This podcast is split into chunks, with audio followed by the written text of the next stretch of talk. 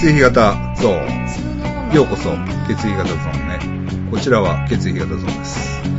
ご案内は私、私、諏訪山義雄でございます。今日は、えー、上村先生をお迎えして、血液型を切り口に芸能界の話題、社会での出来事などをお話してまいりたいと思っております。どうもすみません。あの、上村先生どうも、あの、わざわざお越しいただきましてありがとうございます。あ、よろしくお願いいたします。上村です。はい。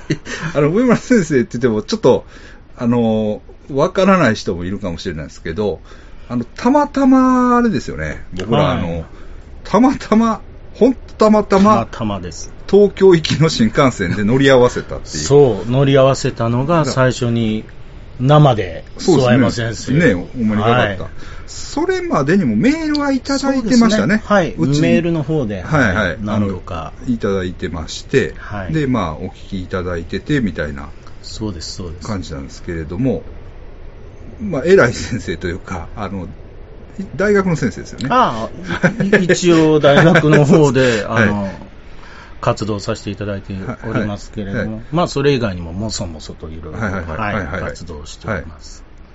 えーっと、大、えーっと、哲学と倫理学。そうですね、うんはい。哲学、倫理学、はい。あと教育関係では、まあ、はい。道徳教育はい。とかはい人権論とはい。か、そういったところを、ええ。まあ、学生さんたちと一緒にええ。喋ったり考えたり。していってるようなはい。授業をしております。で、他、まあ、映画関係の、そういう関わりもあるということはい、ですね。そうですね、あの広島平和映画祭という映画祭をずっと、ええ2005年からええ。各年でまあええ。10年ほど続けていたんですが、ええまあ、2007年からそういったプログラムやティーチにもええ。関わったりするような形えでやっております。はいはい。で、だから、あれですよね、メールくれた時は今思い出しましたけど、はい。ゾンビ、そうそうそうそう、ですよね。ゾンビの関係でちょっとお話をしてた時に、はい。私もそういったことを考えてますということで、まあ、一度、あの、ガモン先生と諏訪山先生が、はい。東京からお帰りになった時も、はい。その話を一度ゾーンで取り上げていただいて、えっ、と、その話って何でしたっけ？ゾンビの話です。ゾンビの話で、そう。えあの、ーはい。録音のトラブルがあって、前の録音がかぶさっている状態での放送になった時があったんですけれど。あ、そんなんあの時に、はいはいあの、ガモン先生のお母さんが、いや、ゾンビ、うちの母も 好きですよ。もう現代思想もよく読んでおられるという、ガモン先生のこの裾野の広さに舌を巻いた、あの、放送回でございました。はい。そうか、そうか、ありましたね、ありましたね。はい。トラブった時ね。そうそう。はいはいはい。あの時にあの、新幹線でお会いしたお話も、はい。はいあの、ゾーンの方でしていただいたね。という感じですね。まあ私も、い以前から諏訪山先生の、この、あの、ラジオも聞いておりますし、あの、はい階段の方も YouTube に上あがっているのを、はい。あの、拝見しておりましたので、まあ、おお顔は知っていて、たまたま新神戸から乗ってこられた時にあれは？と、そのね、前日に、あの、私も東京に行きますっていうあそうそうそうそう。ほんで話をそうそう。ほんで、あれが四谷階段ですよね。そうそうそうそうう。そですね。四谷階段っていうのは、はい階っていうのは、会うの方の階なんですけど、そういう、えっと、北条先生ですか？そう。の北条。えー、ポッドキャスト。そうですね、はい。そちらの方の収録に私は出るという感じで、ええはい。ええええ。あありましたね。まあ偶然でした。そこでいろいろそれ以来ね、そう、ええ。それ以来、まあ、ちょくちょく、まあ、プライベートでははい。やりとりがありまして、はい。で、まあ、今回特に、やっぱりアナーキー関連ですよね。はい。ええ、アナーキー関連って言うとちょっとあれなんですけど、うん僕もあの、生ハンカーに一応アナーキストな名乗ってるんですけど、まあ、あの、まあ、冗談半分本気半分みたいなところはあるんですけれども、えーにしても、まあ、そういうアナキズム関連で、ちょっといろいろ、まあ、特にあの方針、今決めて来ていただいたわけじゃないんですけど、はい。ええ、まあ、だらだら話していこうはい。ければというはい。感じで、あの、よろしくお願いします。はい、よろしくお願いいたします。まあ、私もアナーキー、アナーキーって言ってますけれども、はい。そちらが完全な専門として文献研究してるわけではないんですけど、やっぱりこの息苦しい中で、ですまあ、だらしなくええ。アナーキえーの、まあ、態度っていうものをはい。実践していって、なんか、ええ。世の中面白くなったらいいんじゃないかなっていうのが、まあ、私の基本スタンスええ。で、ええで、まあ、四谷階段の方では、えちゃんと、あの、アナーキズムっていうのを、えいろんなコンテクストにおいてええ、あの、今も話をして、やっぱりえ方法論的なアナーキズムっていうのは、現在も若い研究者の方々もええ。精力的なええ。作品を出版されてますし、まあ今求められているし、今まあええ。有効な一つのええ。政治的な態度であるっていうのは私もずっと考えております。うんそうですね、うん。えだから、あれですよね、そうそうそう、いろいろ喋りながら思い出してきましたけど、はいはいはい。あの時先生に本をね、はいあのはいご推薦いただいて、あの、えっと、あの方、えっと、名前が今パッと出てけへん。えっと、それこそさっき話してた、あの、アナ、あの、うん。アナーキズム入入門でしたはい、っけ、えーっと、えー。森さんそうですね、源森、そうですね、はい。森さんのご本なんかをきっかけに、うんきっかけというか、まあ、案内していただいて、で森さんもだから、アナーキズムの方にぐっと行ったっていうイメ。ージがありますよね。もともと、あの、ええホワイトヘッドなどの研究も、ですねそうあの、されていたんですけれどあも。難しい本ね。うん。そうそうね数式が。そうですね。あの、あの本の次の本が、あの、アナーキズムの本そうですでしたよね。もう文体はもうゴロッと変わりましたけどはいはいはい。まあ、あれは分かりやすく、まあええ、本領発揮というところもあると思いますね。あと、あの、栗田康さんもね、働かずにたらくええ食べたりとかああいった本を書いそうですね。書かれていて、えまあ、若手のしっかりした研究者が今、ええ。アナーキズムっていうのを、まあ、あのええ。実生活の部分からもね、ええ含めて、ええ自分の言葉でええ。先人の思想を噛み砕いて、え発言しつつ活動してるっていうのは、ええっと非常に興味深いええところだと思っています。えええで、あの、リスナーさんの間でもね、そううんうんアナーキズム関係の話が好きやっていう話も、あああの方も結構おおられるんですよ、ああええあの、まあ、はいはい。心強いというのは嬉しい。そうそうなんですよ。そうなんですよ。なんか、あの、申し訳ないなと思いながら。そうですねはい。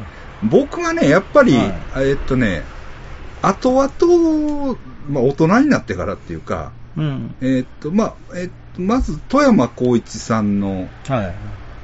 感じですよね。あの、うんああいう感じというか、選挙っていうのはどうなんですか、ね、その改革って言ったって、うん。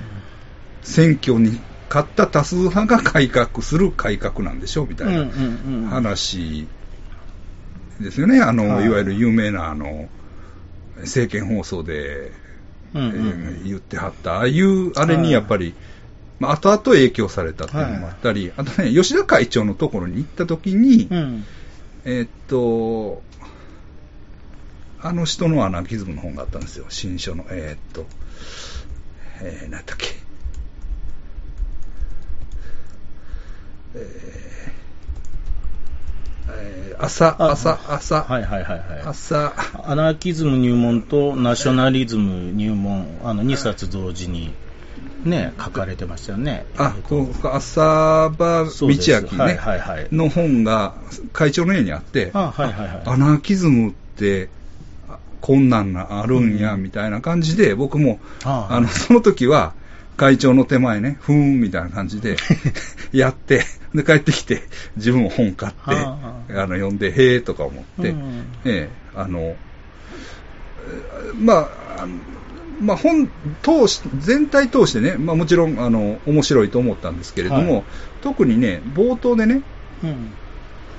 えーっと、いわゆるアナーキー・イン・ザ・ユー系的なうん。アナーキズム、うんいわゆる、まあ、北斗の拳の世界みたいな、あはいはい。まあ、暴れ倒して、まあ、状態としての無政府そうそうそうですね。はいはい。はい。え。というアナーキズムと、うん。そのイマジンね、そうですあの、ね。えーっと、はい。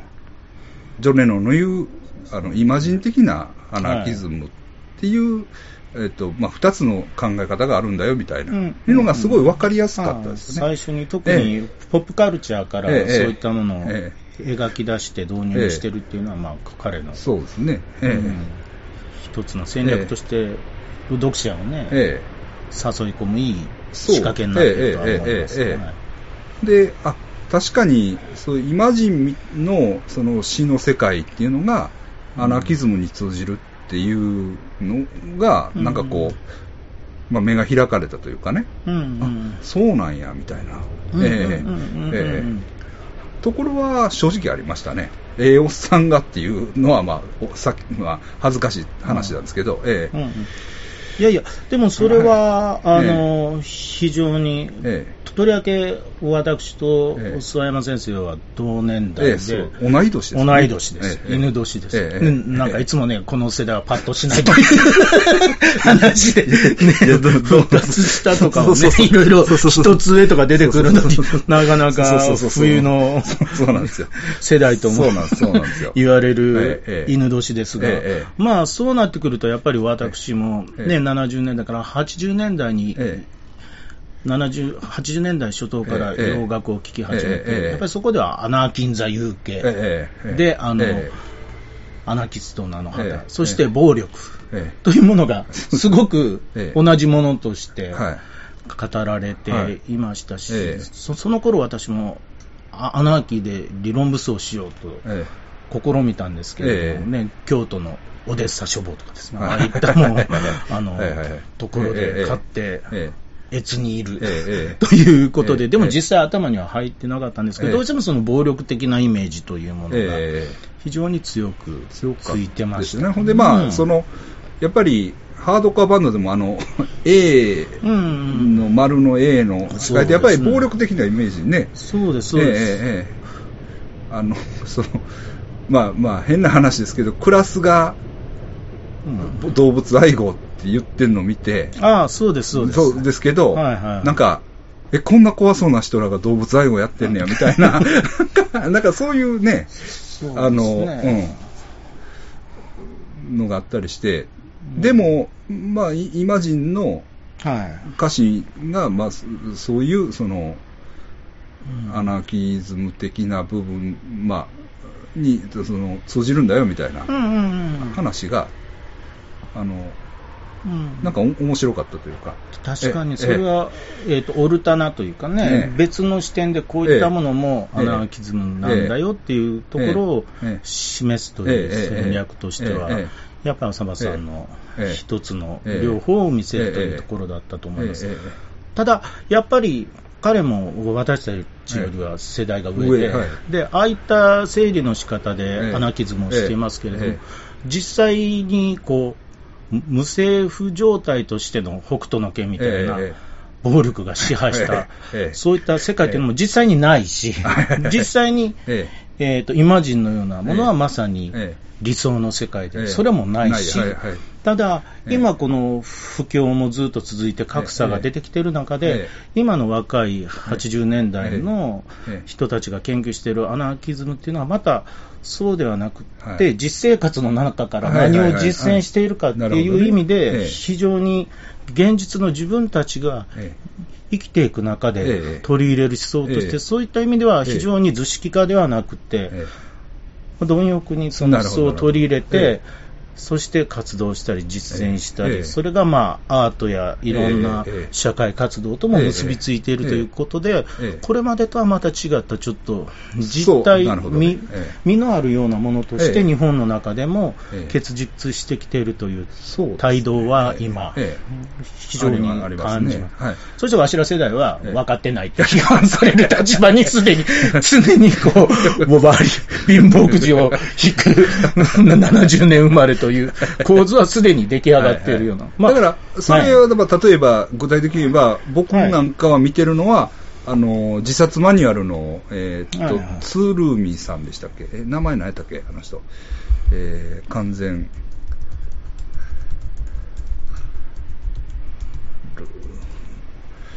えーそうですね。うん鶴見先生という、えー、鶴見これ下の名前なんて読むんやろな。昔から知ってんねんけど、読み方は知らない。まあ、はいこの人が、ゼロ円生活みたいな本、はい。はいはい。なんか、まあ、いろいろ、なんか麻薬とかやりまくって、うん。もうなんか、レイブとかずるーっと行って、んまあ一応あれですかね、やっぱり完全自殺マニュアルが批判を受けたのが結構ダメージやったんですかね。ああ、うん。ちょっと私自身は鶴見さんとかをはい。すごく読んだりしてる感じではないんですよ。あないんですか？ないんですか？はい。むしろそれで言うと、はい。はい。東京だったら、あの、ま、松本はいはいはい。はじめさんとかがやってるようなあの貧乏人のはい。はい。はい。生活とか法政大学からの動きとか、えええ。ええああいったところで、まあ、彼自身はアナキズムという言い方しないんですけれども、えまあ、自衛していく、自分で自活しながらどうにかやっていくっていう、まあ、ええ。0円で生きるっていうところにも通じるのかもしれませんが、ああいったところを実際に模索して、だから先生に勧めた松本はじめ、はじめさんの、あれ、本の名前なんでしたっけ？えーと、貧乏人。何だったかな。松の大逆襲かな、なんか、はい。はい。そうですね。あの、あの集団は何、なんちゅう集団でしたっけ？素人の乱です、素人の乱ですね。はいはい。はいはいはい。など、まあ、直接そんなに、はい。あの交流がええ。強くあるわけではないんですが、まあ、そういうはい。高円寺の活動等は、ええ。あのえっ、と、はい。僕も本よ読ませてもらいました。すあごい面白かった。あえっ、と、松本はじめさんと、もう一方おられましたよね。えーえ、先生から教えてもらった、これが、えー山下ひかるさんはいはいはいはい。のバイト辞める学校っていうんですかね。そうですね、はいはい。まあ、途中で辞めるっていう、ええ。そういうあのファッションというかね、ええデザインの方でずっと彼は活動している人です。はい。い。や、ほんでね、あの、はそうなんですよ。それがね、なんか、うんうん。多分交流はなさそうなんですけど、はい。鶴見さんは鶴見さんで、はい。まあ、いわゆるインフォショップみたいなはいはいはい感じなんですかね。うん。やっぱりアナキズムを意識して、うんえーっと、まあ、まあ、生活されてるというか、うんうんえーされてる感じなんですよね。うん。それからなんか、こくしくも0円生活みたいなんで、はい。シンクロするというか、まあ、そういうところが面白いなっていうのはうん。僕もか感じてるんですよ。はいはい、えそれは多分、ええあの諏訪山先生がそうやって思われたり、えそういったあの、ええ。本との出会いというところもあると思うんですけれども、ええ。私もあの松本さんの本に関してちょっとえ書かせていただいたときに、ええ。自衛の自衛っていうことを私がキーワードとして出して、その自衛の自衛っていうのは自営業の自衛、でそれで自衛するっていうのは自分を守るって。そういった何かあの、体制に承認されたり、ええ。保障されたりええ。するという形ではなくって、ええ。自分が実際、経済活動、ええ。生活活動、えと、実はそれ密接に関わってきて、ええええ特に私どものようなサラリーマンだったらサラリーをもらって、組織の中でやるんですけれども、ええ。そうでない人たちはやっぱりええ。自分が経済活動をするっていうのと、ええ。まあ、ええ。生活をしていくっていうのはもうええ。密着しているものであるし、そういった中で何かええ。自分の方向を指し示す糧っていうものがええ。何か思想の中にええ。あるのではないかっていったときに、ええ。やっぱりアナーキズムっていうのがええ非常に親和性を持ってえ出てくると思っていましたし、ええ。まあ、実際私もそういう素人の乱とかいろんなええ若い人たちのアナーキズムの活動や著述を読む中で、え。まあ、諏訪山先生の話を聞きながら、あはい。この人はおそらく、いずれ、アナーキズムという窓口に というふうには、ちょっとこちらとしては感じていたところもあったのでええ、まあ、それもまた必然的えなええところであると思います。だから、アカデミズムという枠をもうええ。飛び越えてええ、まあ、実際に糧となるええ思考って何かっていうことを探し求められるええ中で、現在の社会状況の中でアナーキズムっていうものをもう一度再発見する。というのは、まあ、ええ現代の大きな流れとしてあって、えそこで、経済活動というより暮らしを営んでる人たちが一番え、特に自営業の人たちっていうのええ。はそういったことを感じて常に判断しながらやっていく中で一つのマニュアルというものえや、えセミナー的なものだけではええ。いけないというところで、えみんなその思想を読んで、それぞれに実践したり、あるいは読まなくても、はい。もともとそういった考え方でええ。やってこられた人たちが多いんじゃないかっていうのはとても感じます。ええ。ええ。そうですね。だから、まあ、だからいろんな、こう、ああいう、まあ、生活に根付いたというかね、えっと、まあ、変な話、冷蔵庫をシェアするみたいなね、うんうんうんああいうそういう、こう、まあ、本当生活の知恵みたいな話も多かったと思うんですけど、うんうんまあ、面白いなと思いましたね。ええうん。やっぱりこう、階級闘争とか、そういった話に持ち込むと、またええ旧世代の,、あのフレームになってしまうので、そうは言いませんけど、え。やっぱり組織に属しえてえお金をもらってる人っていうのは、やっぱり付き合うのも組織の人だし、はいはいはい。であの取引するのもまあ組織同士のグループで、その長年培ったええ。約束ごとにえ従って、ええ。取引もしていくし、活動していって、ええ。そしてお給金をもらうというええ形ですけれども、実際、日本の中にたくさんのええ。外国労ええ働者の人もえいますし、ええ。まあ、実際に住んでいえるえ在日外国人の人たちもいますしええ、そういった人たちと、とりわけ自衛の人たちっていうのはえ、関わらざるを得ないええ。し、そのコミュニティの中のええ本当のその人間関係っていうか、まあ本当っていう言い方は良くないんですけど、ええ。実際の人間関係の中で動いていたらええ、そんな国籍とか、え国家とかっていうよりも、ええ。そうですね。安くてうまいもん食わしてくれるんだったら、ここが信用できるとか、はいはいはい。っていう形になっていくし、そこをやっぱり肌で感じておられる中で、じゃあ自分はどういった振る舞いをするのかって言ったら、え日本人え。対外国人とか、ええ。この外国人とええ。付き合うっていうふうに最初に決められるんじゃなくて、ええ。コミュニケーションの中でええ。信頼関係を培って、えやっぱり一緒に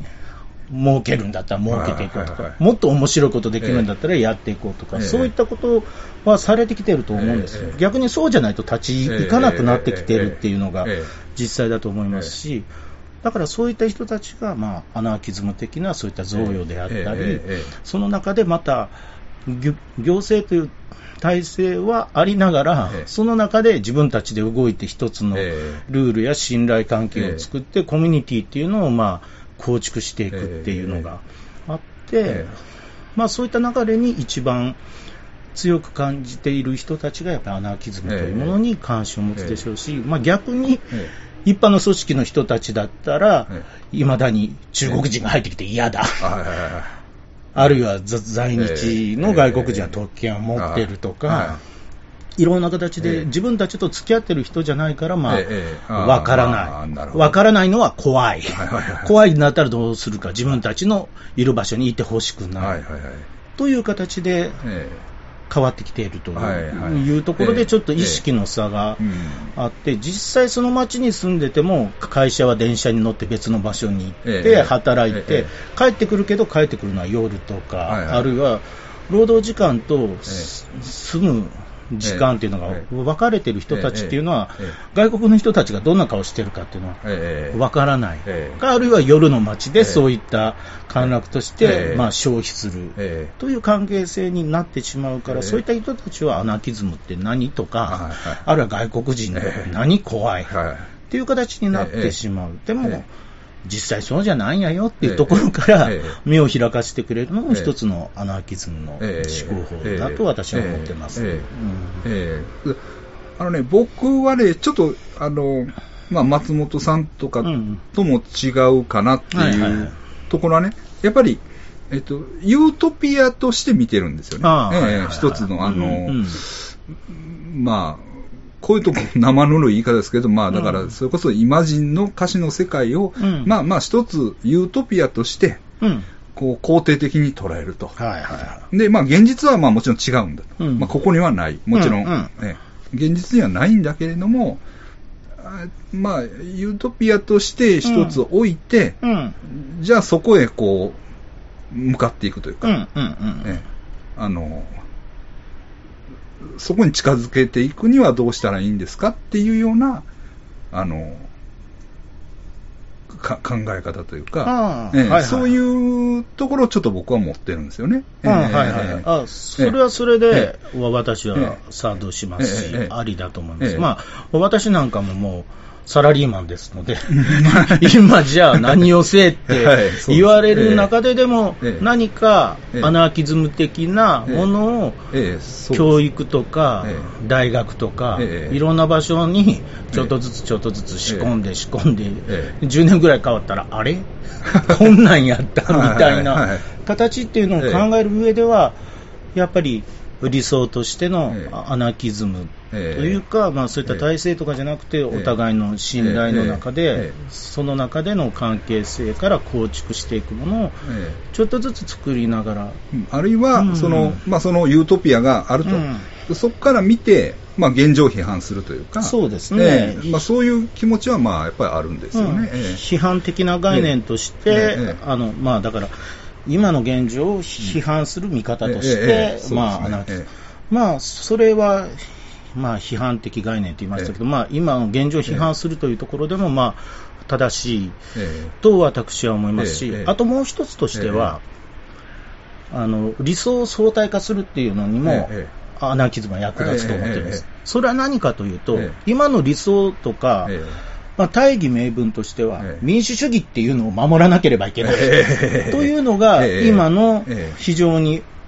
大きな理想として、みんながそこをあまり疑わずに思考停止していると。で実際、あアメリカなども、ええ。まあ、プラグマティズムっていう考え方がアメリカの中で進展してきますし、ええ。教育で言えば、まあ、ええ。デューイっていう、ジョン・デューイっていう人の教育論っていうのが今も、えーと非常に大きな影響力を持っていますが、ええ。まあ、プラグマティズムっていうのは何かに役に立つから価値があるという考え方で、ええで、デューイはまあ学校と社会とかそういう教育制度についても論じていますが、教育においてプラグマティズム的なえものの見方をするっていうのはええ、たただ単に生徒が教師に、あ教師が生徒に教えるっていうだけじゃなくて、学習者からちゃんとその理解というものを考えていこうっていえうえ形では大きな転換があったんですがえ、やはりデューイが目指しているのは民主主義社会なんですよね。ええだから民主主義社会に役立つ教育のあり方っていうのを再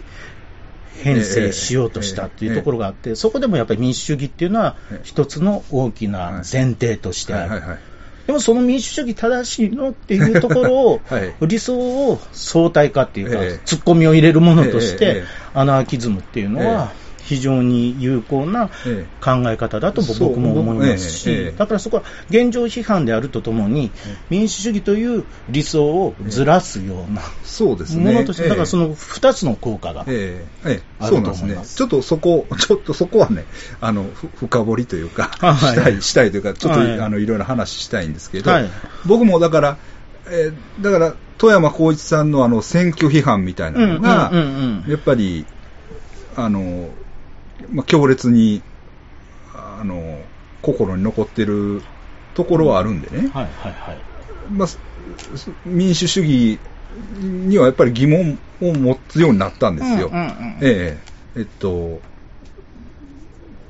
それは要するにその、どういうんですかね、支配者を選ぶためのなんかこう、なんか民主主義になって支配者が消えるのかと思ってたら、うん結局みんなで支配者を決めているだけみたいな、ええうん。あのそういう違和感もあるし、うん。例えばね、この前、それこそ、この前もちょっと別のところで話したんですけど、うん。沖縄のあの基地のうん。選挙があって、あれがね、すごい地獄絵図に見えたんですよね。うん。えっと、ううんん。民主主義がそんなにいいもんだったら、うん。もっと和気あいあいとね、じゃあみんなで決めようよ。うんうん。つって、あの、じゃあ多数決取って、うんもう多数決取って決まったと。うんじゃあもうしょうがないねって。うんうん。あの、じゃあもう基地はやめようっていうふうに気持ちよくなるんかと思ったら、うん。またもっと深い分断を生んだだけみさらにこう分断が深まって、うん。えーっと、まあ、市内でもいい喧嘩をわざわざするために選挙してるみたいな、ええやっぱそういうのを見ても、うん。その選挙というか民主主義を支える、まあ、一つの仕組みだと思うんですけれども、うんうんなんていうかな、うん。あの、それって全然心地よくないというか、えー苦痛なんじゃないですかみたいな、ええうんうんうん。えただ、その、あの、あの、深掘りに乗っかっていくと、ええやっぱり、あの、問題は2つあって、ええ。今、諏訪山先生がおっしゃってるのは、ええ。まあ、手続きとして民主主義をええ。運用でできているのかというと、まあ、え選挙というええ。手続きはやってるけれども、ええ。その根本として、そはい。の選挙とかそこで承認されたものが有効に機能しているかという沖縄県と国の問題もあって、そこをきちんと手続きをきちんと踏めば、もしかしたら民主主義は有効かもしれないっていうような議論もあるんですよ。で、その多分根本にあるのは民主主義っていうのはデモクラシーえで、えデモクラシアで、まあ民衆がえ主権を持って、ええええまあそれは憲法にも書かれてえるえ国民主権のようなええ。私たちがええ。主権を持っているので、私たちが運用を決めえるという、やっぱりこれ民主主義の原則だし多分今民主主義を守っている人たちははい、その手続きをはい。きちんとクリアにやっていけばそのし要はええ。民主主義というシステムをきちんと稼働させれば、ええ。社会は良くなる。ええええで、まあ、そこでも実際きちんと民主主義が稼働しているのかというところには、ええ。今回の沖縄ええ。戦に行っても、あの、手続きとして選挙を行ったという事実はあるけれどもその中でいろんな問題があったり、分断を生んできていることも事実で、えだからそこをやればできるっていう人が民主主義を擁護する人の一番の国民主権から行くところなんですよね。えで、ただ、アナーキズムの考え方をする人は、い。そのシステム、ほんまにパーペキにはい。い。けんのはいってい。うところであって、まあ先ほど言ったように、これは人権の問題とか、ええ。非常にデリケートな問題で、ええ。一足飛びにいかないし、まあ歴史を見ても、ね、ソクラテスとか、ええ。あとその弟子のプラトンっていう人はもう民主主義あかんって、ええ。哲学者が やんのがええんじゃい言うて 大こけしたりとか、歴史的にもあっええ。てえ、だからどう明け渡すかとかっていう、またそのシステムにの問題になってくるんですよ。えただ私が思ってるのは、やっぱり民主主義のモデルっていうのはええ、一人一人がええ。合理的な判断をして、ええ。選択をしえて、え。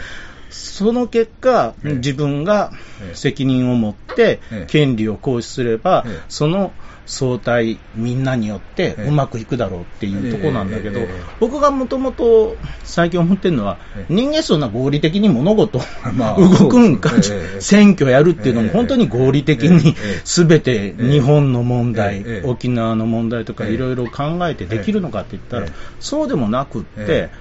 やっぱり眠かったら選挙行かん人もいるし、え。でもその人にちゃんと選挙権利だから、行け行け行け行けって言っても、ええそれはどうして学級会でちゃんとええ発言してくださいとかって言ってえるえ学級委員長とかまあ私たちが一番ええこう、ひ非難されてきたええ、そういう人たちと同じようなことを言わなければいけなくて。え、むしろアナキズムっていうのはそういった制度をシステムとして作るというよりもええ、自分たちの関係性から何かええ。立ち上げていくというものだはい。し、そういったものを理想に置くことでええ、システムをちゃんとしようということにええ、それこそサラリーマンとかええええ、そういった人たち、いや、そんなん言っても忙しいしとかえ、え。俺らの生活はこうだからとか。ええ、まあやっぱり組織票も今あるし、ええまあそういった合理的でもないわけですよね。ね。ええ。ほんなら民主主義の、まあ、システムは一応守ったり担保しながら、なんか内側からそういった関係性をもうちょっとと違う形で作っていって、政策とかに反映するという方法もありかなええということでえ考えていくことがえできる。し、それは単に反権力とかいう部分じゃなくって、え上を見ずになんか下からずっと積み上げていくようなええコミュニティがええいくつか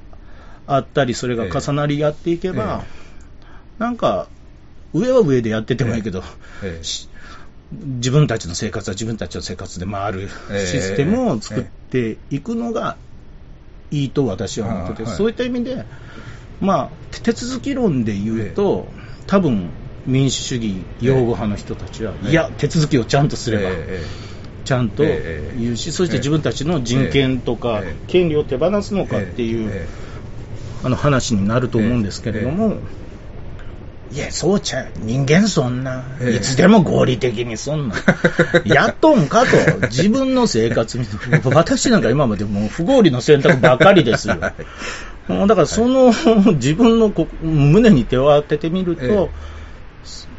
まあ私も選挙にえ必要だと思えば行ったりすることもありますし、その一票を投じることがあればやりますけど、ええ。みみんなにそれをえ頑張ってるからお前も行け、お前も行け、みたいな感じで民主主義が囚われ出すと、ええ。結局その手続きのほころびを手続きとしてメンテナンスしようとすると、ええ。みんなに負荷がかかるし、ええ。どんどん民主主義も遠のいちゃうんじゃえないかな、っえ。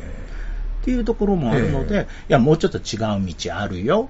えそうですね。っていう。んそうです。だから、うん。まあ、理想、まあ理想っていうか、まあうん。ユートピアとして、まあアナキズムを捉えた場合ね、うん。やっぱり、うん。例えばまあ、まあ、そら、まあ、よそのこと言ってもしょうがないんですけど、うん。例えばトランプ政権っていうのは、まあ、うん。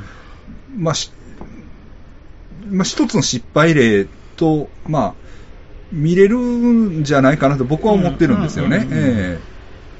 ああのーまあ、それは分からないですけど、まあ、うん。ちょっと、あの、後になってね、評価が変わるかもしれないですけれども、まあ、おかしなところはいっぱいあ,、るとは思うんですよね。その、うん。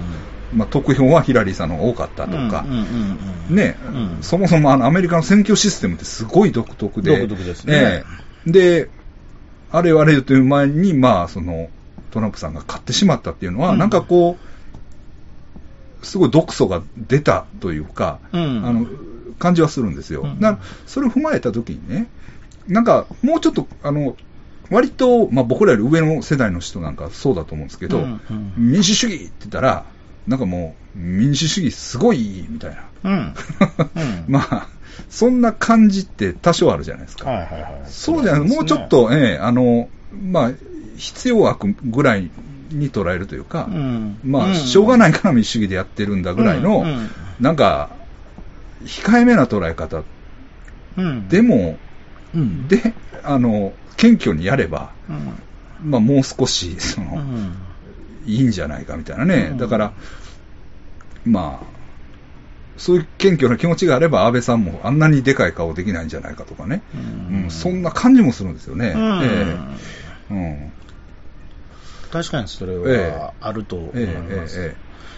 まあ、そうですね、うんだから、うん、いアメリカなどの場合も、でも、えやっぱり、あトランプさんとかも、やっぱりアメリカの伝統的なリバタリアニズムっていうね、自由市場主義の考え方を継いでるっていう,、意味では、ある意味伝統的な、ええまあ、白人の、そういった入植した人たちの、その考え方でで言えば、まあ、ある意味トラディショナルではあると思うんです。まあ、ただそういった部分と、え経済活動っていうのがもうええ非常にマッチングしたこの社会の中ええで、出てしまうとええ、やはりその伝統っていうのが結局、白人の伝統であったりとかする中で、やっぱり新しい入植者をえ阻害するといえうえ反作用の方が強くなってるっていうのがええ今のええ現状で、えそういった中で、まあ、あれが失敗なのかハードコアなのかっていうのはね、でもそのハードコアっていうのはやっぱりはい。一部の白人のええ。人たちの中でのええ。ハードコアで、それはどこまで行くのかっていうのは、今後見ていかなければいけないけど、でも見ていかなければいけない中でいろんな問題は実際起こってきてるのでえ、それに関してはええ。私もね、まあ、見てる分にはでも面白いんですよね。なんか、うんなんか、おって、なんかすごいのが来たな、みたいな。うん。なんかね、あの、まあ、他人、他人事っていうか、まあ、まあ、日本のボスじゃないし、うん。まあ、っていうのもあるし、うん。そうですね、だから今、私たちがちょっと研究して、この間出した、あのえ報道倫理の本などでええもちょっと書いたんですけれども、やっぱり今はそれこそ合理的に考えるっていうことがどんどん保護にされていって、ええ。よくトランプ現象でええ。ポストトゥルースっていう言葉も。あのえ。非常に大きな言葉として、流行語として出てきましたけど、要は、まあツイッターにしろ、え SNS にしろ、え正しいかどうかではなくて、自分が気持ちよかったり、というところえでえ言っているんですよね、ええ。でそれがどんどんわーっと一つの大きなうねりになっているということがあって、えでもそこはやっぱもうちょっと合理性っていうか、もうちょっと考えて、ええまあ謙虚という言葉も使われましたけどそういったこと必要だしええ、だからといって合理性だけでもええ。人間をみんなやっていけないしでもそこっていうのは何かというと、やっぱりえ本当の生活している場ええ、まあそれ税金を落としているというええ行政的な面を含めてもいいと思いますけどええ、そこに誰が生活しているのかっていうところをサラリーマンであってもやっぱり見たりとかええ。感じるようなええ。余裕がないとええ、結果的には今のトランプさんとか安倍さんとかのような形でええ。経済ええ的なところえでえ行くし、そこで都合のいいええ。ことや鼓舞してもらうええ。日本、えあとずっと経済成長を続けてる。えわしら全然豊かになってないのに、あんなもう。大変らしいですね大学。いやいやいや、いや大学はもう大変。いや、はいうちは大丈夫なので来てください、授業生いやいやいや、それはいいとして、はいうん、そういったこともあるので、やっぱり、もうちょっと、その、やっぱり生活面見るっていうことが本当大切。で、先ほど申し上げましたように、はい。やっぱり自営業の人たちっていうのは、ええいろんな形でその地域の人たちと結びつかざるを得ないのえで、えそういったところを見てきてるんですけれども、え一般の人たちっていうのはそうやって苦しい、はい。辛い、ええ。自分頑張ってる、はい。外国の人見たらなんか昼から飲んで、あいつら遊んどんちゃうんかと。えで、あとええ、ゴミの分別しない、えだらしない。ほんならあいつらおらん方がいいとか、ええ。自分たちがすごく頑張ってるから気持ちいいことが欲しいえしえ、自分たち頑張ってるっていうのをええ認めてもらえうえ存在が欲しいええ。しっていうことで、ええ。どんどんどんどん分断していくし、ええ。で、それで会社人間になったからって、え幸せになるかって言ったら、それもよくわからないし、ええ。結局はそこで過労死とか、あブラック企業とかっていう話になって、じゃあどこに生きる意味ってあるの？って、南部行ってもやっぱわからないので、それだったらもっとわしらが楽しくこうなんかやってるのを見て、はい。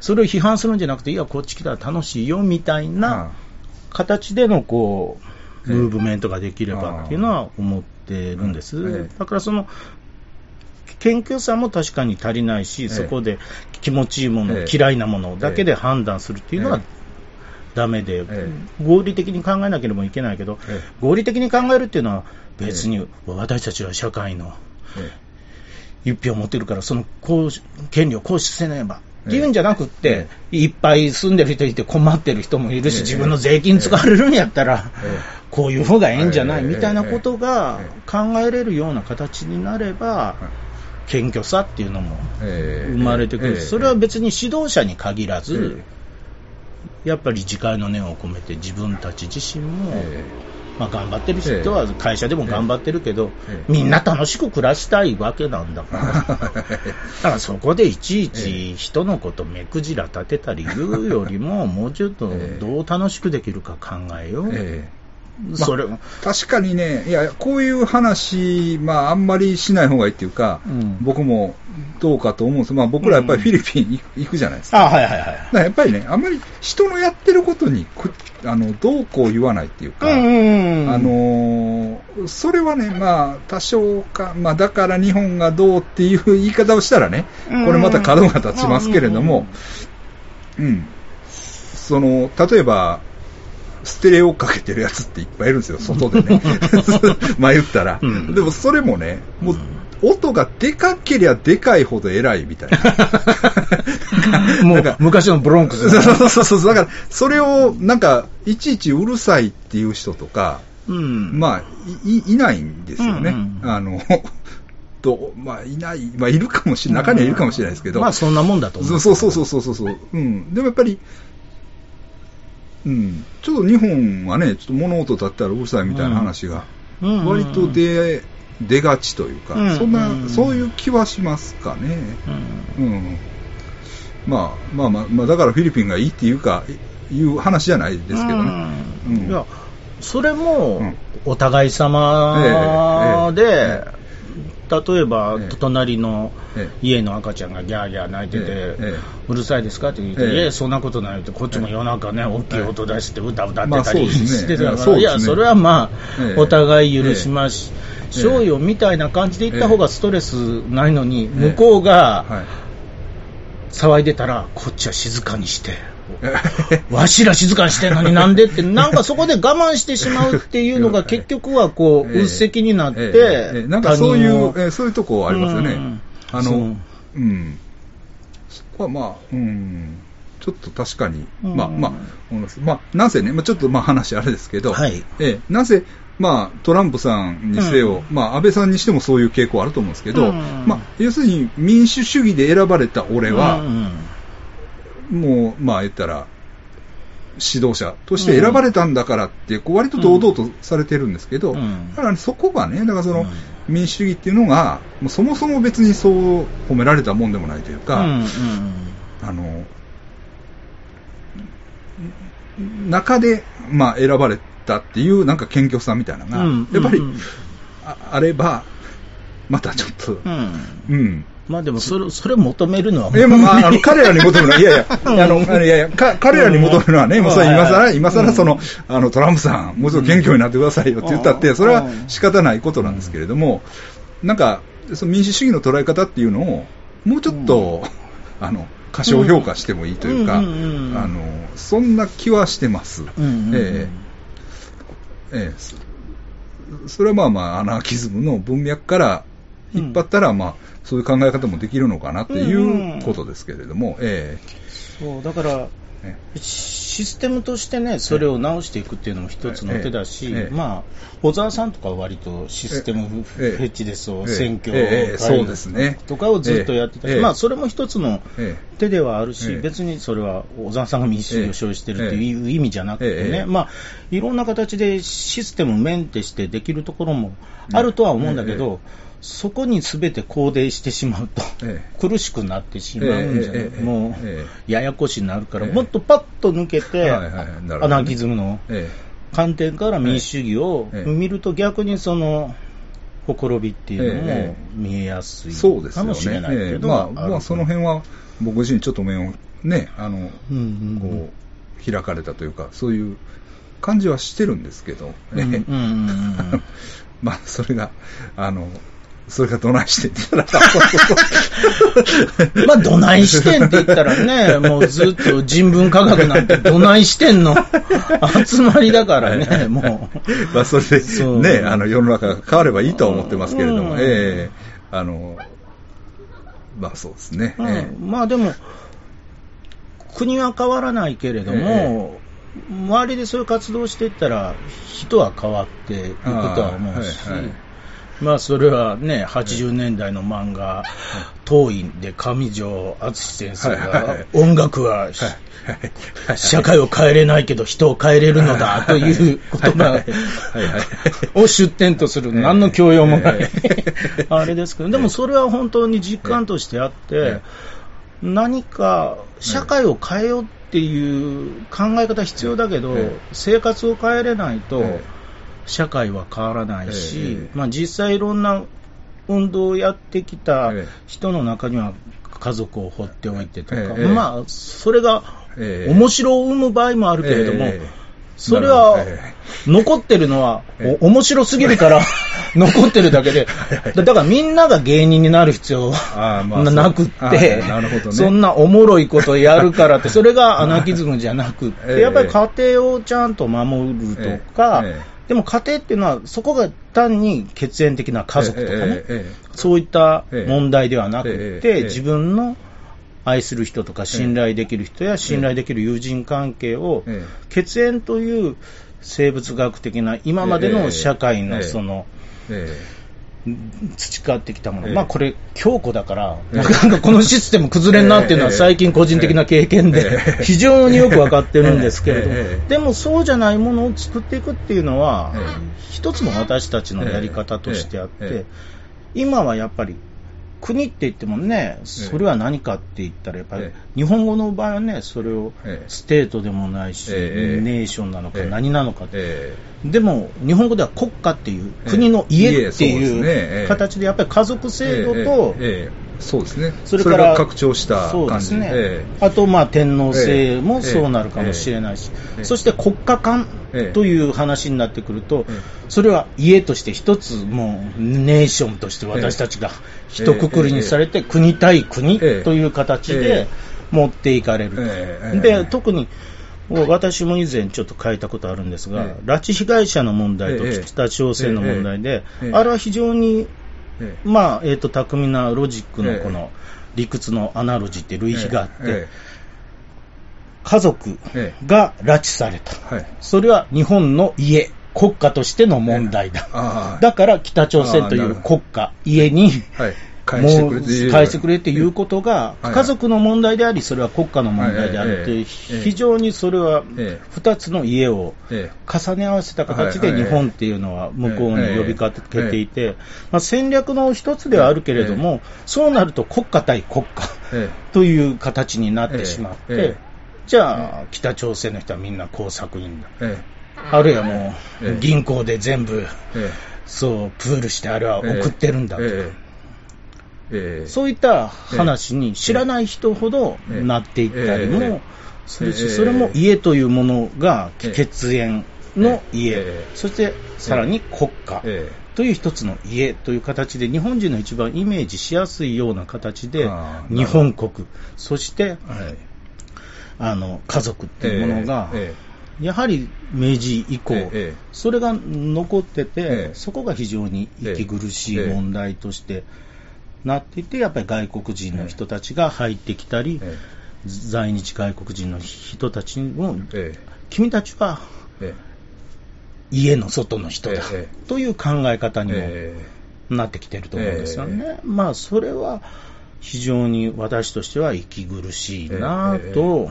思ってて、やっぱりネーションなのか、ピープルなのかって言ったら、多分私たちはピープルとしてそこにいる人々との関係性の中からコミュニティを作っていってるんだけど、一般の人たちっていうのは、じゃあ、私は日本人という言葉もあまり使わないんですけれども、まあ、国籍は日本だし、純粋にまあ日本で生まれて育って親も日本人だけど、そういった意識を持っていると、ええ、やはり非常に狭くなってしまうし、え、だからそこでピープルとして人たちと付き合って、そこでコミュニティができていくっていうのがいいんじゃないかなって思って。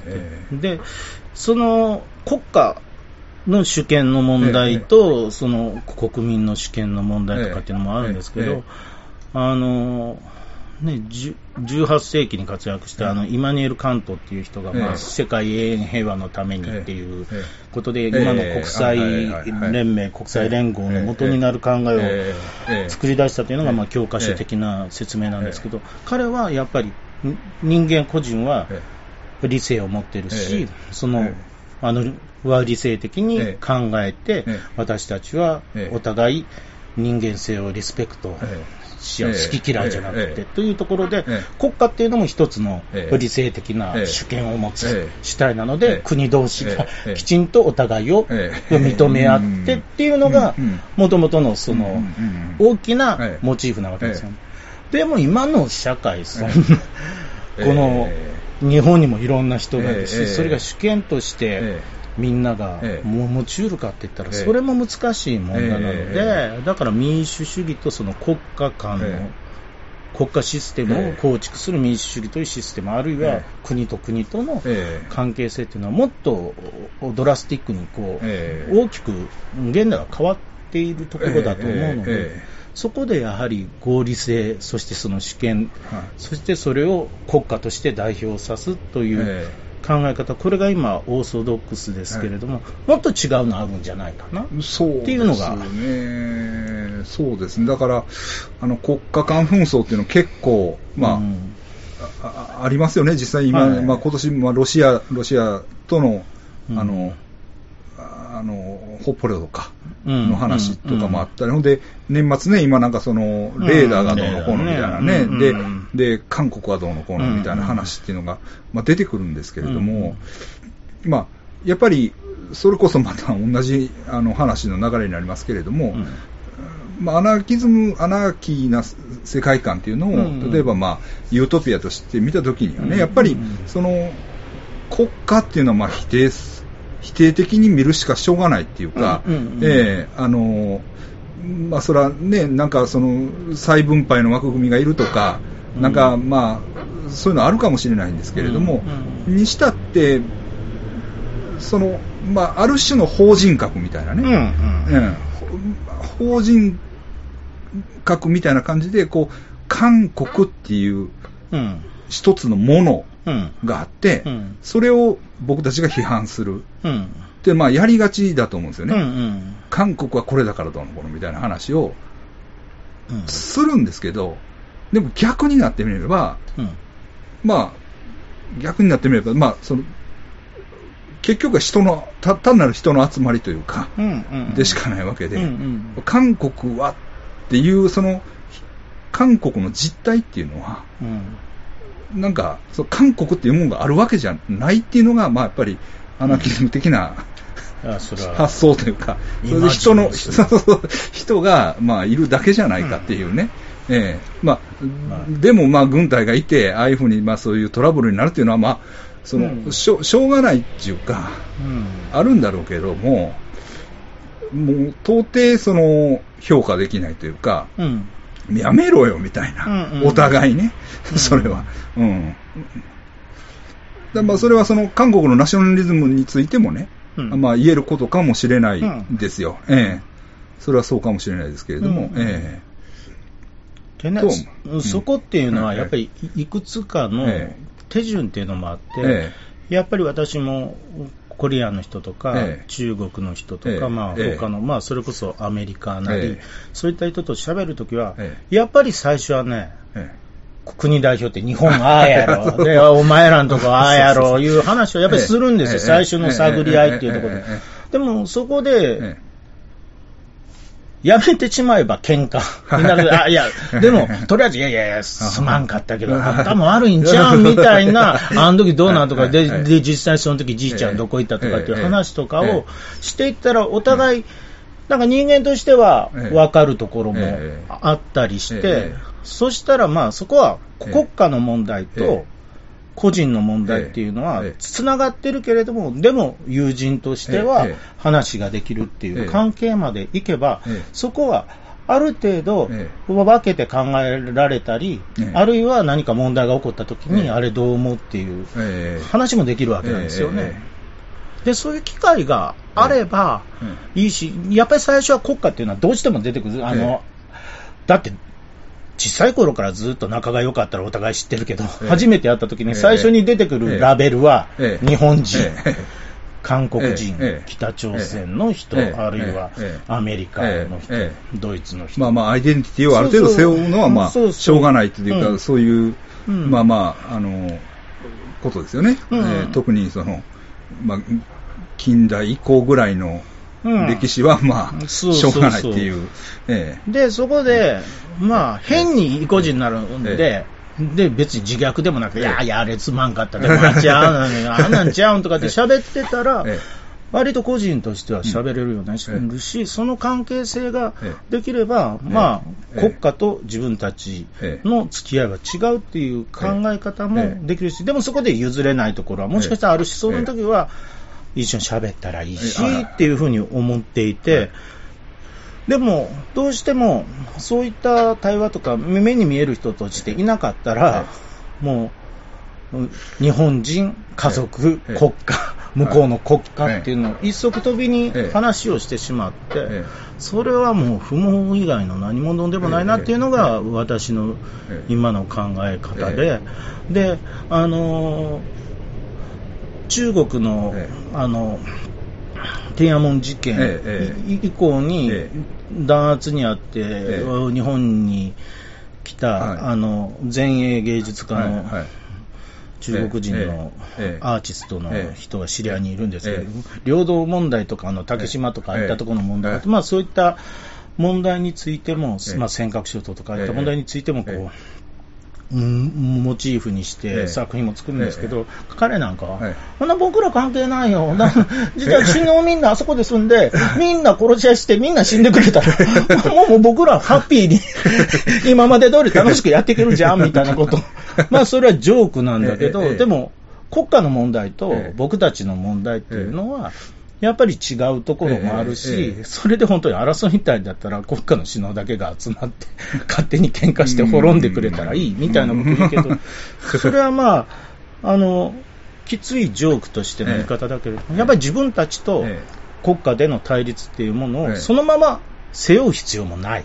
うん。という形でまあ、だからその背負わされる、なんかこう、責任感みたいなのは、やっぱりその民主主義の悪兵というか、うん。なんか、その、のような気気もするんですよね。あうん。の、まあ、うん、なんか、なんか責任がある、あの選挙で決めたんだから、うん。責任取れみたいな、感じで、なんかまあそうなんかなと思思ってる節もあるんですけれども、うん、そこは多分、あのー民主主義というそええの制度と手続きを取り上げればそうなるけれども、ええそれを複雑にやっぱりええ絡んでて、えやっぱり今の社会の中でえ、自分をどうアイデンティファイするのかっていうのえは非常に難しええい時代になってきていてええ、俺はソニーの社員やって言ってたら昔は良かったけど、今、もうソニーもどうなるか分からへんとかって言ったら、はい。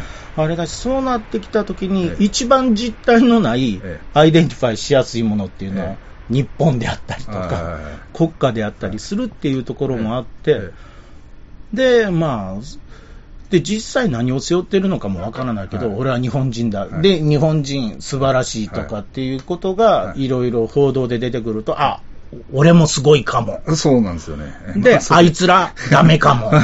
という、だからこの二分法で、だからええ政治的なところと、あと社会的なそのええ。何に自分がええ寄って立てばいいかっていうところの揺れ動きっていうのは、ええ。まあそれがアイドルに行く人とええ。か、あ。いろんな形で行く人もいるけれども、ここと政治に関しては、ええまあ日本国っていうところでのアイデンティファイをするのが一番手っ取り早いし、いいことも言ってくれるし、で、いい発表がね、ええ。あればノーベル賞だったりええ、オリンピックだったりってあれはばい、あ、俺すごいんや、みたいな。でも本当は税金払ってるし、あんだけ高い税金払ってるんだから、それどう使うかとかっていうところのが、それこそ民主主義的にも責任だと思うんだけどうん、あんまりそういうところにも目が向かないっていうところが、うん。むしろアナーキズムっていうのはそういったじ実際の関係性とかそういった中から考えていく中で、ええ。そういった問題っていうのが問題としてもええ。目に見えやすい、ええ。顕在化もしていくし、ええ。そこでなんとか自分たちで解決しようっていうことをやっていくこともできるから、ええ。そういった意味でアナーキズムのえものの見方っていうのが一つその国家とか民主主義に関してもカウンターとしてあり得るっていう僕はね、もうね、割と、まあ、フィリピン行ってね、いろんな国の人と会うことありますよ。はいあの、そのフィリピンにおける外国人同士の付き合いも、まあはい実際あるんですけど、もうね、はっきりアナーキストって言うようにしてます。アナーキストやから、まあ、知らんというか、ああの、日本から、我が国のこと知らん。その、日本から来たアナーキストですみたいな、あの、感じのことを、まあ、言うように、あ海外の方が今通りはいいかもし通れない。りはそうですね、多い、まあ多いですかいや、はい。まあ、実際それは、ええ。そうですね。ええ。ずっとこの10年、うん。15年の中で、いやほんでね、ちょっとね、はい。僕ね、あの、まあ、今のあれなんですけど、はい。えっとね、あーっとね、あの、はい。物語フィリピンの歴史っていう、ほうほう。えっと、本があるんですね。はあ、はほんでまあ、結構、あの、おまあ、面白い本なんですけれども、うんうんそのフィリピンの、えっと、まあ、要するにスペイン占領以来ですよね。うんうんうんだから16世紀以降からまあ現代に至るまでですかね、うんうんぐらいの話をまあ書いてあるんですけど、まあ、あのまあ、それはその本はその本でね、まあ、はいもしあのお時間ある方おられたらね、あの読まれたらうん。面白いと思うんですけれども、あの、まあ、その話本の話をまあするとね、結構面白いのがね、あの現代のところでね、結局、そのフィリピンの左翼の人たちが、うん あの、右往左往するっていうね、あのね、そのフィリピン共産党っていうのは、はいえっとね、アメリカの、まあ、承認のもとにうんできたような共産党なんです。うん。アメリカ系の共産党なんですよね。ほんで、で、まあ、そそうなんですけど、まあ、アメリカからの独立っていうのも大きな、うん。えっと、テーマとしてうん。あるわけですよ。もちろん、はい。そのスペインから解放されてうん。独立できるかなと思ったら、アメリカに占領されて、で、もう、ほんなら、そこにまたここ、日本っていうファクターがドーンとくるでしょ。だから、そこで、まあ、本当にね、あの、翻弄されるというか、う独立路線っていうのは、うん新日路線なのかみたいな。ああ、はいええはいはいはい。うん。とかね。うんそこで迷う人もいるし、うんうんうんまあでも、なんかやっぱりうすうすね、そのアメリカの帝国主義と日本のファシズムだったら、まだアメリカの、うん。うん。方が、まあ、マシなんかな、みたいな判断があったりとか、でもそれは一つのちょっと妥協ですよね。う。んええ。とか、うん。で、まあ大変なことになるっていう、まあ結構面白い本なんですけあどええ。でね、でもね、その本の中で僕読んでてね、はい。多少ちょっと思ったことがあるんですけれども、はい。えっとね、それはね、例えばじゃあ、結構、えっと、日韓うん。とか日費うん。の二国間でやればね、例えば、あの、まあ、韓国は、あの、日韓併合で大変な目に遭わされた、うん。まあ、被害者、うん。で日本は加害者っていう感じにはなるし、もちろん、うん。まあ、韓国との、うん。あの、あの、韓国じゃ、フィリピンとの関係でもね、まあ、マニラ市街戦っていうのをやって、まあ、大変な地獄を生んだ、うん。まあ、どちらかといえば加害者側になると思うんですよね、うん。日本はね。まあ、そういう話になると思うんですけど、うん。じゃあね、日本と韓国とフィリピンを並べたときに、なんですかね、フィリピン、あ、じゃあ韓国の人らは、当時、日本人として、韓国に接し、あ、じゃあ、フィリピンに接してたっていう複雑な、事情がうん。生まれてくるわけですよね。それって本当最悪やなっていうか、ええ。あの、どういうんですか、だまあ、だ逆にその、韓国人はそういうことをどう捉えてるのかなっていうかね、うん。ええあの、一方的にもちろん被害者っていう形で、ええ戦争被害者としての立場っていうのが、まあ、うん。まあ、戦争被害者は戦戦前からですよね、うん。日本併併合からの、まあ、大変なことがあったみたいな感じはあるんですけど、一方ではその日本の一部としてうん。あの振る舞った部分もあるじゃないですか。はい。ええだからそこの考えて、そのフィリピンから見たらあると思うんですよ、うん。多分はい。あええると思います。あの時お前ら日本人やったよみたいな、うんうんうんうんうんそういうことをね、ちょっと、うんまあ、まあ、ちょっと突飛なんですけど、考えたら、うんなんか本当国家って最悪やなみたいな。うんうん うん、なんか、そういうことは思いますよね。そうですね。ええまあ、しかも、こ国家であると同時に、やっぱりそれが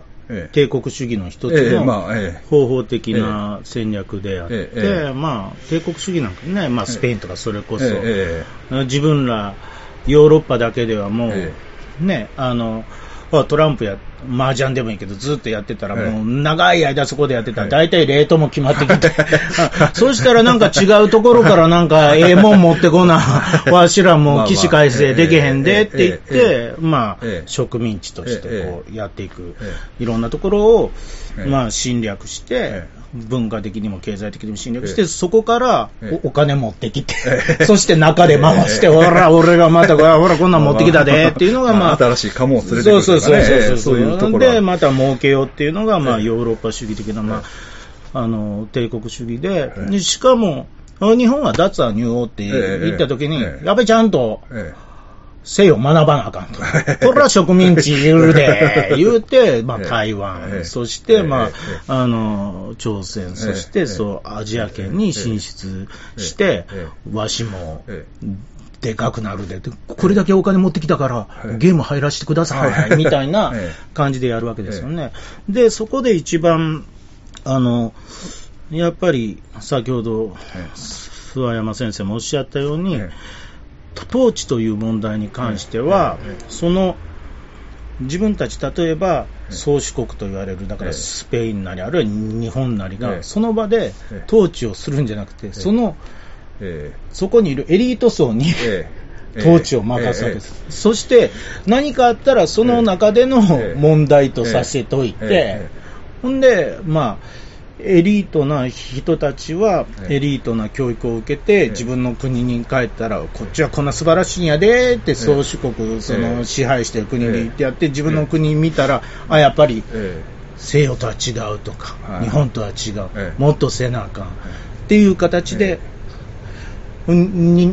例えば日本がそうやって直接日本人の誰かが現地のええ。人たちを支配するよりえもええあのええ。非常に強えくえ支配していくようなええそういった分断構造をうまく使って支配していくというのが一つの方法でええ。まあその辺マルティニック諸島のえ。あの詩詩人で政治家のね、えエメ・セゼールっていう人なども、まあ、植民地主義、ええ。あるいは帰郷ノートっていうええ。本、今でも出てますけど、ええ。まあああいった中でそういった植民地主義のえそのぶ分断であるとか、ええ。まあ、エメ・セゼール自体もフランスええ。に行って学んでええ。帰ってきて、まあそういった職員作るんだけど、あ、ここれはあかんな、みたいな感じで。まあ彼自身にもいろんな批判もあるんですけれども、まあそういった分断構造っていうのはええ、まあ一つの支配のテクニックとしてええ。ずっと使われてきていてえ、まあそれこそん日本、沖縄ええ、そしてアメリカっていう問題でえも、えその分断っていうのは、ええ。まあ巧みにえ民主主義という制度の中にえ織り込ませて、使っていくというところもありまます。だからそれは、まあ、ポストコロニアリズムっていうね、植民地主義に関する研究などもええずっと進んできてますけれども、ええ。そういった中で、まあ、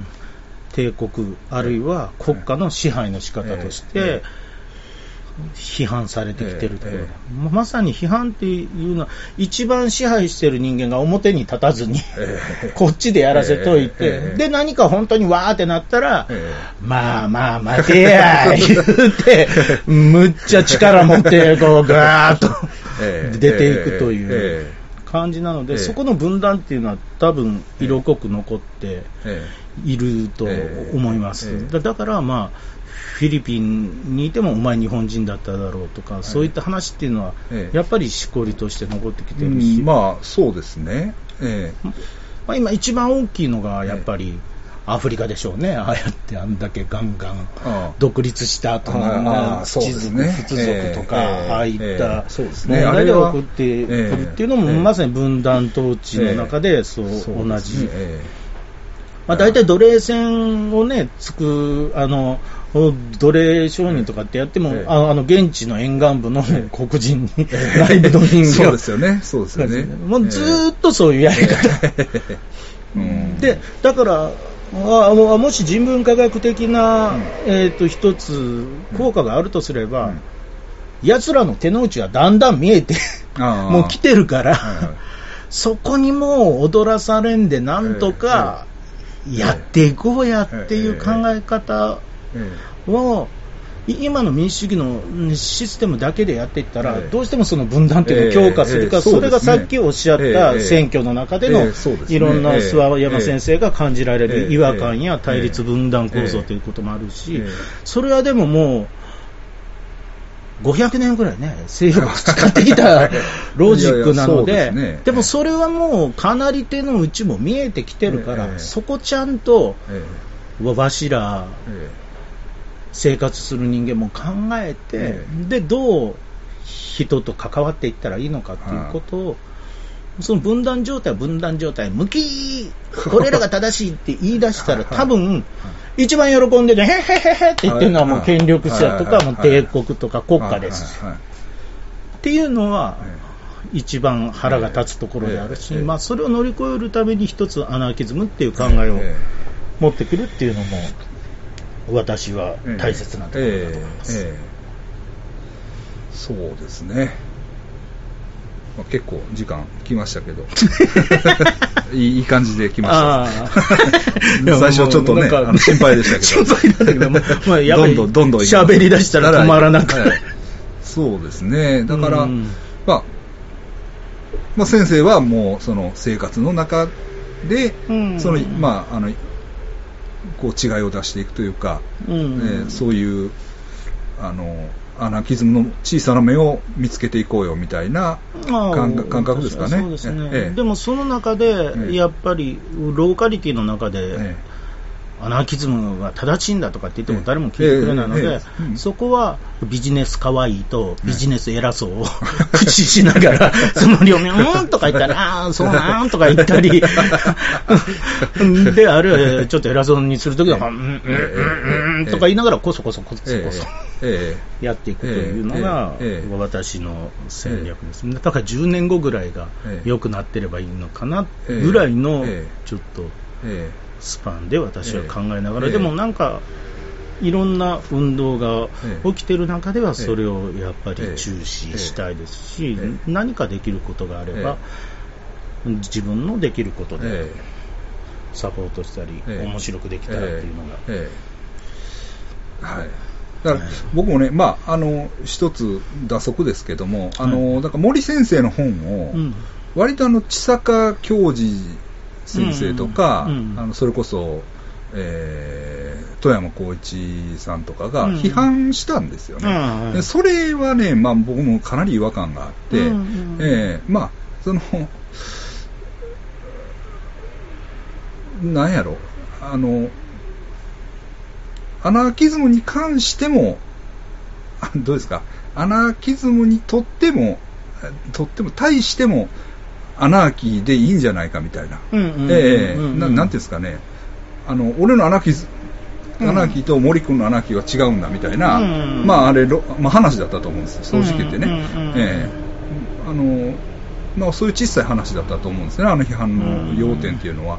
あの知らないですよ、細かいその話は分かんないですけど、うん。うん、でも、まあ、そうじゃなくて、うんまあ、それこそ僕なんかはもうそういうユートピア主義みたいな、あの観点ですか、ちょっと上村先生とは論点が違う部分もあるかもしれないですし、だから、まあそういう意味でね、いろんな、いろんな次元の、いろんな場面でのアナーキーっていうのをみんなで見つけていこうよみたいなね。だからえええアナーキズムについてうん合意を取るっていうこと自体が、アナーキズム的ではないのでだからそこで本質主義になってしまって、これが本当のそうそうそう。オーセンティックなアえ。えナーキズムだって言った時点えでえ、アナーキズムはアナーキズムそうなんですよね。イズムではあってえも、えそのアナーキーっていうええ。ところから一つの領域を確保で自分でくくってしまうことになるので、えそれをやっぱり内破していくのが一つのええ。アナーキズムの希望であるし、逆に、まあ、森さんとかはそうやってええ批判されるっていうのは一つの新しいアナーキズムはの捉え方が、うんまあ。出てきているっていうことだし、それはうん議論を呼ぶのは非常に健え全なええ。ことだし、ええ。そこで別にどっちが正しいとかじゃなくて、ええ。ああ、そうなんやって見ながら、のらりくらり 生きていくのも一つの。えうん、ただそこで、まあ、ええ考えることはやめずに、ええ。でも考えだけに肯定されて合理し、合理主義でこう、ね、え何か、ええこれが本当だからこれしなあかんとかってなってしまうと、そうですね。色あせてしまう僕もそこは、あの、うん。ええあの、気をつけてるというか、うんうあの、一応美大出身なんで、あのちょっとあの、それこそダダイズムと、あの、アナーキズムを重ね合わせて、うん。あの、ちょっと捉えるところがあるんですよね。はいはいはいなんかこう、自分をも裏切るのが、うんうん、そのアナーキズムであり、ダダイズムみたいな、うんうんええあの、5分前の自分を裏切るかっこよさみたいな、うんうんうん そのね、そういうところはやっぱり、まあ、気をつけてるつもりなんです。うんまあいや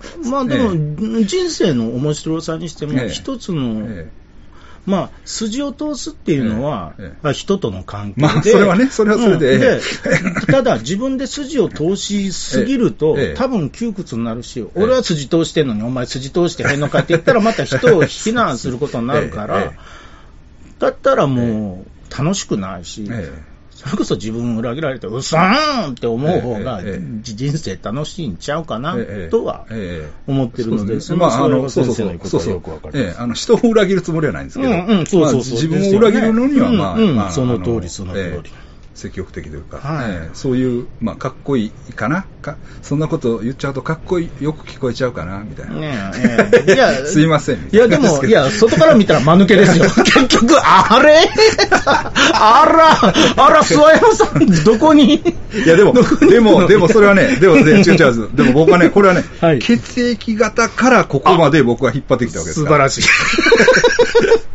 でしょ？あの、もう取るに足らない、血液型占い。まあまあ、血液型は血液型で、今でもね、僕はあの、自分の心の中の核としてね、もうこうやって10年間やってきてますから、あるんですけど、その血液型を否定することを繰り返すことによって、うん。こうやってね今日こう、あの、上村先生と、年の瀬に語り合うという ところまで来てるわけですからあ、まあ、まあ、そう、まあ、そねそんな自分はまあ、良かったかなといやいや、思います。それは、いでもまたこれからも裏切られたりそうそうですねお互いもどんな人生が待ってるかわからないというのがアナーキー。そうですね。はい。というところで、はいまあ、キリもいろいろいいでしょうか。はい。はいまあ、多分これが今年最後の配信になると思うんですけどあ、多分これこのまま配信してしまうと思います。は。はいい。よろしくお願いします。先生どうも。なんか、なんか宣伝とかあれば、あれですけど。えっ、と、宣伝といたしましては、ええあ、先ほど言ったこと、私が申し上げたことも、え哲学カフェという活動と絡めてええ書いている文章が載っているのが、はい。えっ、と、広島忘却の記憶っていう、ええ。えっ、と、川本隆、はい。東拓馬、千葉望むという3人の賢者で、いろんな広島を新しく捉えようというところで、私は哲学カフェとアートという観点から取り上げている本が、はい。あの月曜社からはい。出ておりますので、はい。もしよろしければ、あのわかりましご承覧いただければと思います。買 いえいえ、今日持ってくるの忘れてしまって、申し訳ないです、年です。なら、なんということで、はいねどうもありがとうございました。どうもありがとうございました。良いお年を。良いお年を